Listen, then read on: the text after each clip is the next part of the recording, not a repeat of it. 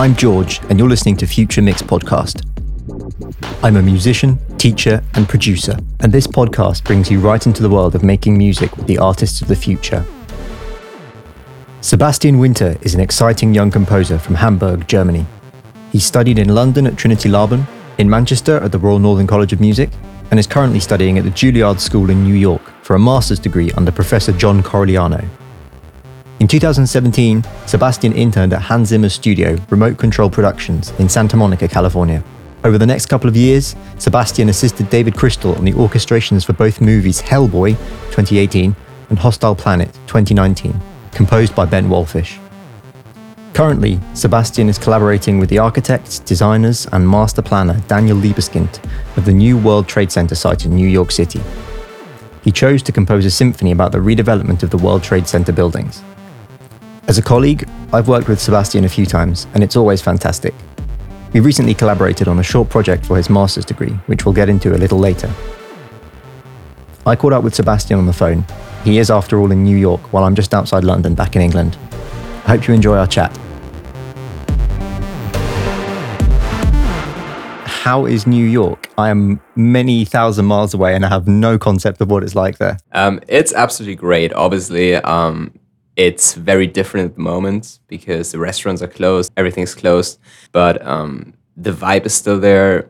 If you go on the street, you feel like you're in New York. It's it's amazing. But right now, it's very cold. It's about to snow tomorrow, so I'm very much looking forward to spring.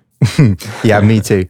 As someone who's lived in Germany, the UK, and the US, where's your favorite place in terms of like comfort and also music? Um, the States, absolutely. Well, first of all, if we just talked about the weather, I love that we actually have seasons here. While over there in Germany, as well as in the UK, sometimes it's hard to differentiate between summer weather and winter weather. And that's amazing out here that you actually freeze in the winter and you actually sweat in summer. But in terms of music, also the US, because there's just so many opportunities, so many people you can collaborate with, um, so many open minded people that are happy to to set up performances, set up projects that I don't think are possible to that scale in Germany or even the UK. That's very interesting. Maybe I should hop across the Atlantic then because come over. sounds great. It sounds great. so how's your last year been? Has it been quieter than usual because of the kind of, you know, the situation or have you found that because you're studying at the Juilliard now that you are kind of just you've got work left, right and center and you're really swamped? I feel that as a composer, I'm very lucky in terms of I can I can compose without leaving my home.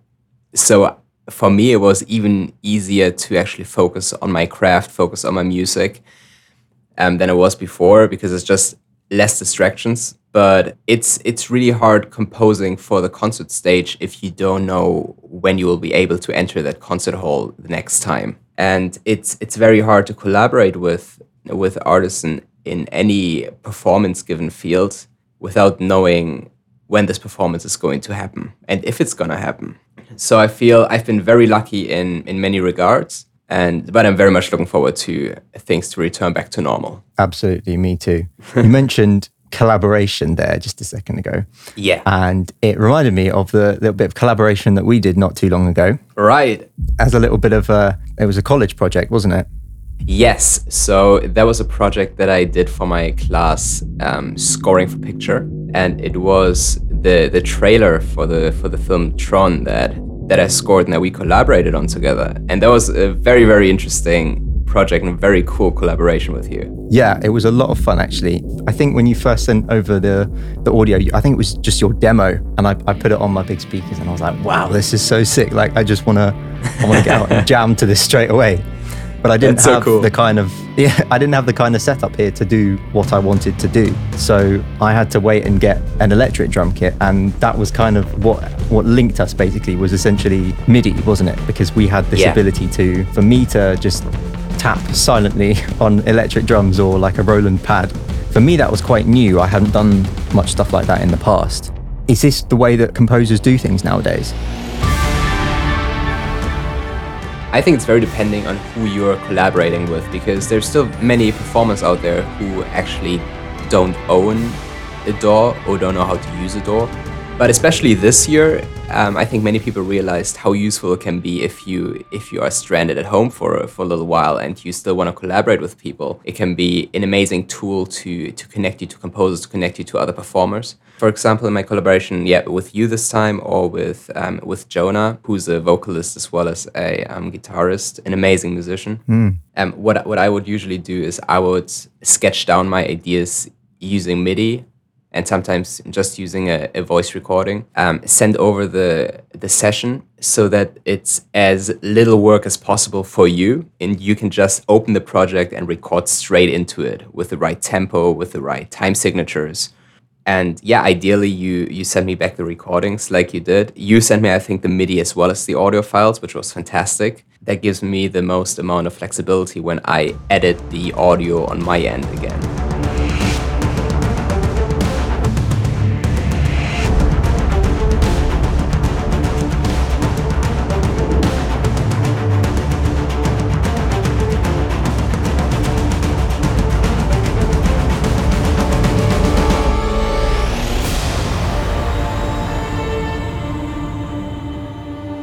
If people listen to this track that we created, right, they'll have heard an incredible mix of symphony orchestra, electric guitar, acoustic drums, and really deep, heavy synthesizers and subs and everything.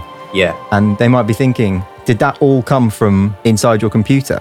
Yeah, I mean, I guess except for the for the guitar recordings as well as the drum recordings, everything else happened inside my computer. Yeah. These are basically really, really powerful sample libraries at your disposal. I mean, can you talk me through some of these libraries and how they're so useful for you? Yeah, absolutely. I think I'm a big, um, big believer in the Spitfire audio libraries, which are absolutely useful and, well, rather affordable, I think, for what you get. I use a few native instruments libraries, um, Heavyocity, and I've been very lucky that over the recent years I was able to to collect many sample libraries and and build up my own sample orchestra, which gives me the maximum amount of flexibility.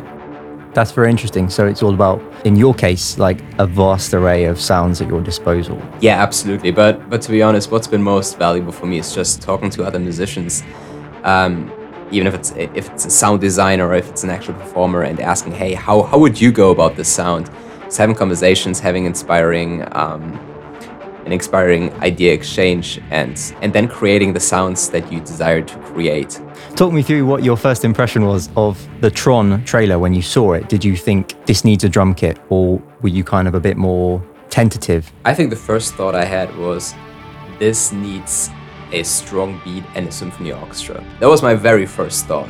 I want symphony orchestra because I want these huge huge forces and I also want a very strong beat and I think that choosing the drum kit, especially when you said that you would be up for collaboration. Um, that was then the obvious choice because I, I always love um, collaborating with my friends because I feel the second I collaborate with my friends, I actually build on these friendships. These friendships hugely influence my art. And I think nothing's more inspiring than that. So if I get to collaborate with you and with Jonah and with other people on my tracks, this is actually the most amazing thing that I can imagine doing. Once you said that that you would be happy to be on the track, choosing the drums was a very very obvious choice just because I loved the idea of us working on this together.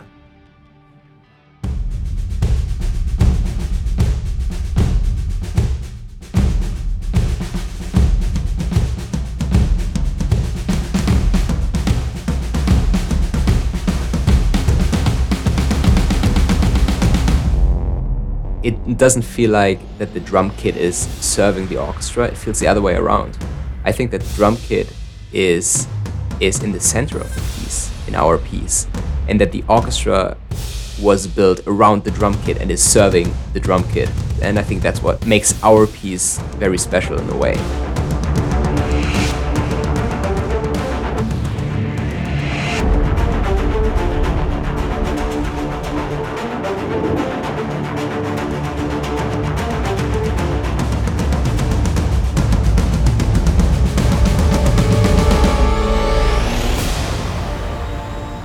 Outside of the, the rhythm section, what's your favorite section of orchestra to write for, would you say? I love writing for woodwinds. I absolutely love the, um, the color that you can create in a, in a symphonic piece. I don't know why, but I just assume that people jump to upper strings or lower brass or something like that. I genuinely did. I don't know why. I genuinely didn't expect you to say woodwind, so that kind of took me off guard. But that's very interesting. Right. I, I, th- I think especially in the in the world of film music, many people love to jump to brass and to strings because, well, one, they are very well sampled, and I think a lot easier to make sound realistic than woodwinds are. And two, it's in general, I think it's just much more time consuming to write very delicate woodwind parts than it would be to write um, a very rhythmically heavy string or brass section.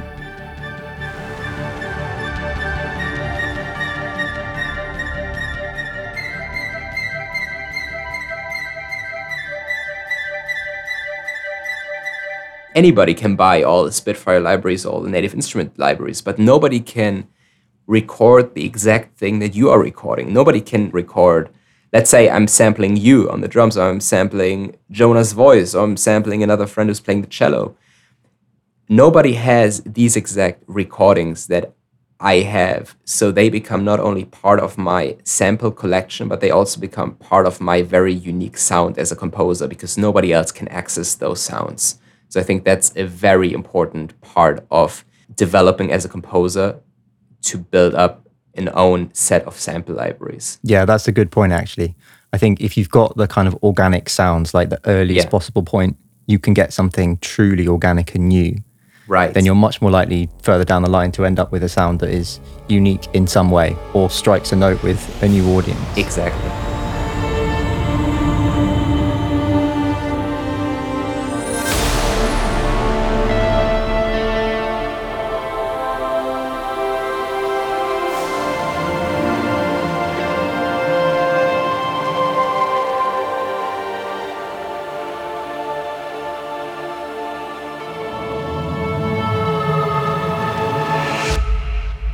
You interned at Hans Zimmer's studio back in 2017. Yeah, that's right. Tell me about that because I really want to hear about his place. it was super cool and very, very impressive. Hans actually wasn't at the studio when I interned over there. Um, he was on tour, but I think that was actually an advantage for me in terms of getting to know all the people that actually work at the studios um, because they they had a lot of time to actually speak to me and let me sit in on sessions and teach me how they do things, and for me to actually build relationships with these people. So it's been an amazing five weeks, I think it was, just learning, watching from from the best in their fields. One highlight for me was sitting in with Alan Meyerson, the recording engineer, observing what he does, how he talks about music, um, how he listens to music, and how he alters the sound that he hears. Other highlights would be just sitting in with Jacob Shea, who's the composer for the Planet Earth and the Blue Planet score for Bleeding Fingers music, just observing the sheer pace of their work if you write about 40 to 45 minutes of score a day, that's a massive amount of music that you're writing. And you're supposed to be original at the same time. And I think that that was the most impressive thing for me as a even younger composer four years ago, just watching these incredibly creative minds create new content in in a very very short amount of time. Wow. Yeah, that's incredible pace that you were just saying there. Yeah. Absolutely. Is that daunting? Did, did you feel daunted when you saw the speed and the complexity of what they were doing? Did you think, "Oh my god," or did you did it really kind of motivate you to to to think, "Yes, I can do this"? Well, it's funny because at the beginning I did feel daunted. I thought, "Wow, I don't think I can ever do that because I think way too much about what I'm writing and how can I write this and I had no idea how to do that." And then I talked to them about it. I was like, "Hey, is that the speed that I have to to work at?" And they said, "No, you know what? You're you're still very young. Don't think about speed just yet think about your technique, think about your craft, think about the music that you want to write and write it, no matter how long it takes. Because the second time you write it, the third time you, you write it, it's going to be much faster already. And that's actually a very, um, very useful thought process in terms of both film music as well as concert music. For my first symphony orchestra piece that I wrote also in 2017, which was seven minutes long, it took me half a year to write that piece. Three years later, I wrote a five minute orchestral piece in a matter of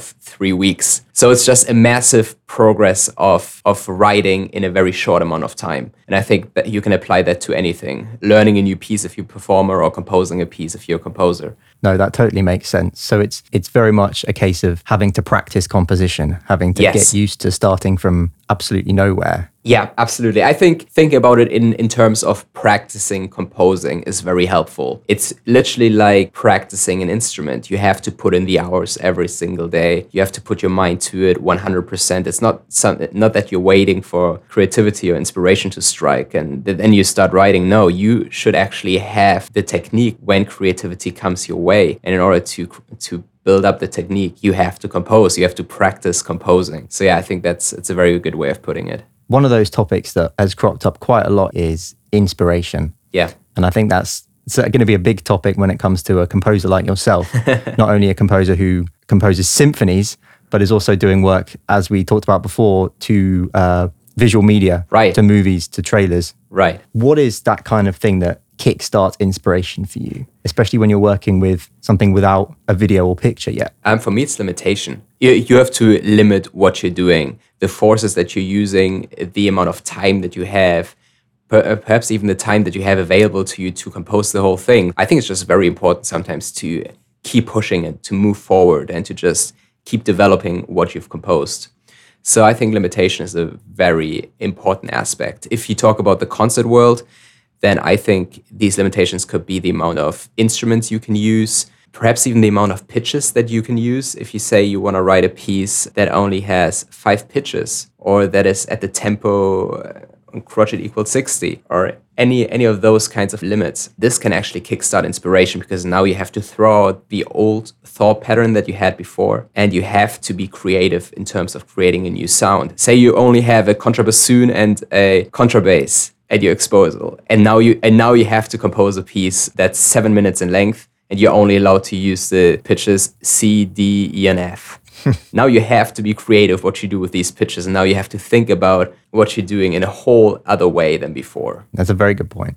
So, do you ever find that when you're sat down on a Logic or Cubase, that sometimes you're overwhelmed with the possibilities that are in front of you in Yeah, totally, of totally. sample libraries and stuff? Yeah. So for me, it's very important to actually think about what I want to write before I start writing it. I want to have a clear idea of what I want to do before I start working on it in order to not get overwhelmed and to get blocked by all these many, many possibilities that, that we have, especially with this amazing technology that we have at our disposal nowadays.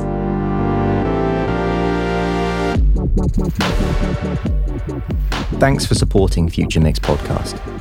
We're going to take a quick break from Sebastian's chat. I just wanted to remind you all about my Patreon page.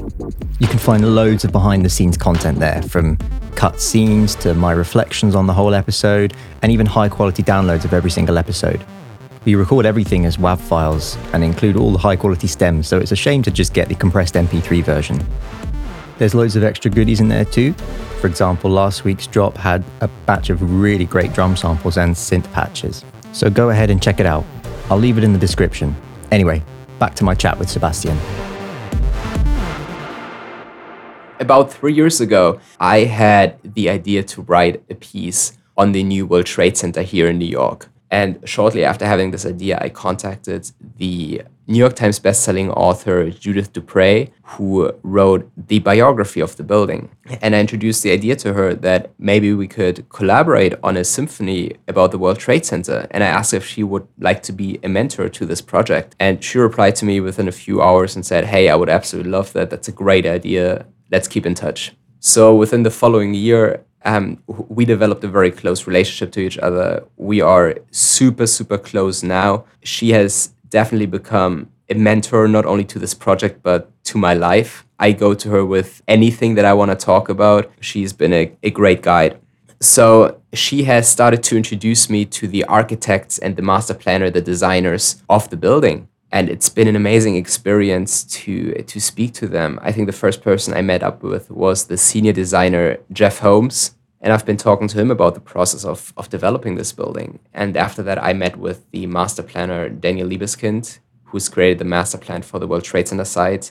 I spoke to Michael Arad, who's been the architect on the memorial pools, with David Childs, the architect of One World Trade Center, with Philip Hettema, who is the experience designer of the One World Observatory. And all of these conversations have been so inspiring. I realized that I don't actually want to write a piece about the building. I want to write a piece about the development of the building because the stories behind this building are so much more fascinating than the building itself. So I started collaborating with the with the architects and master planners of the site and it's been a very interesting experience. I've written two orchestral sketches that were both performed in Manchester. Um, both of them are about 5 to 7 minutes long and I've sent them to the architects and master planners and I asked them, "Hey, can I please have your feedback?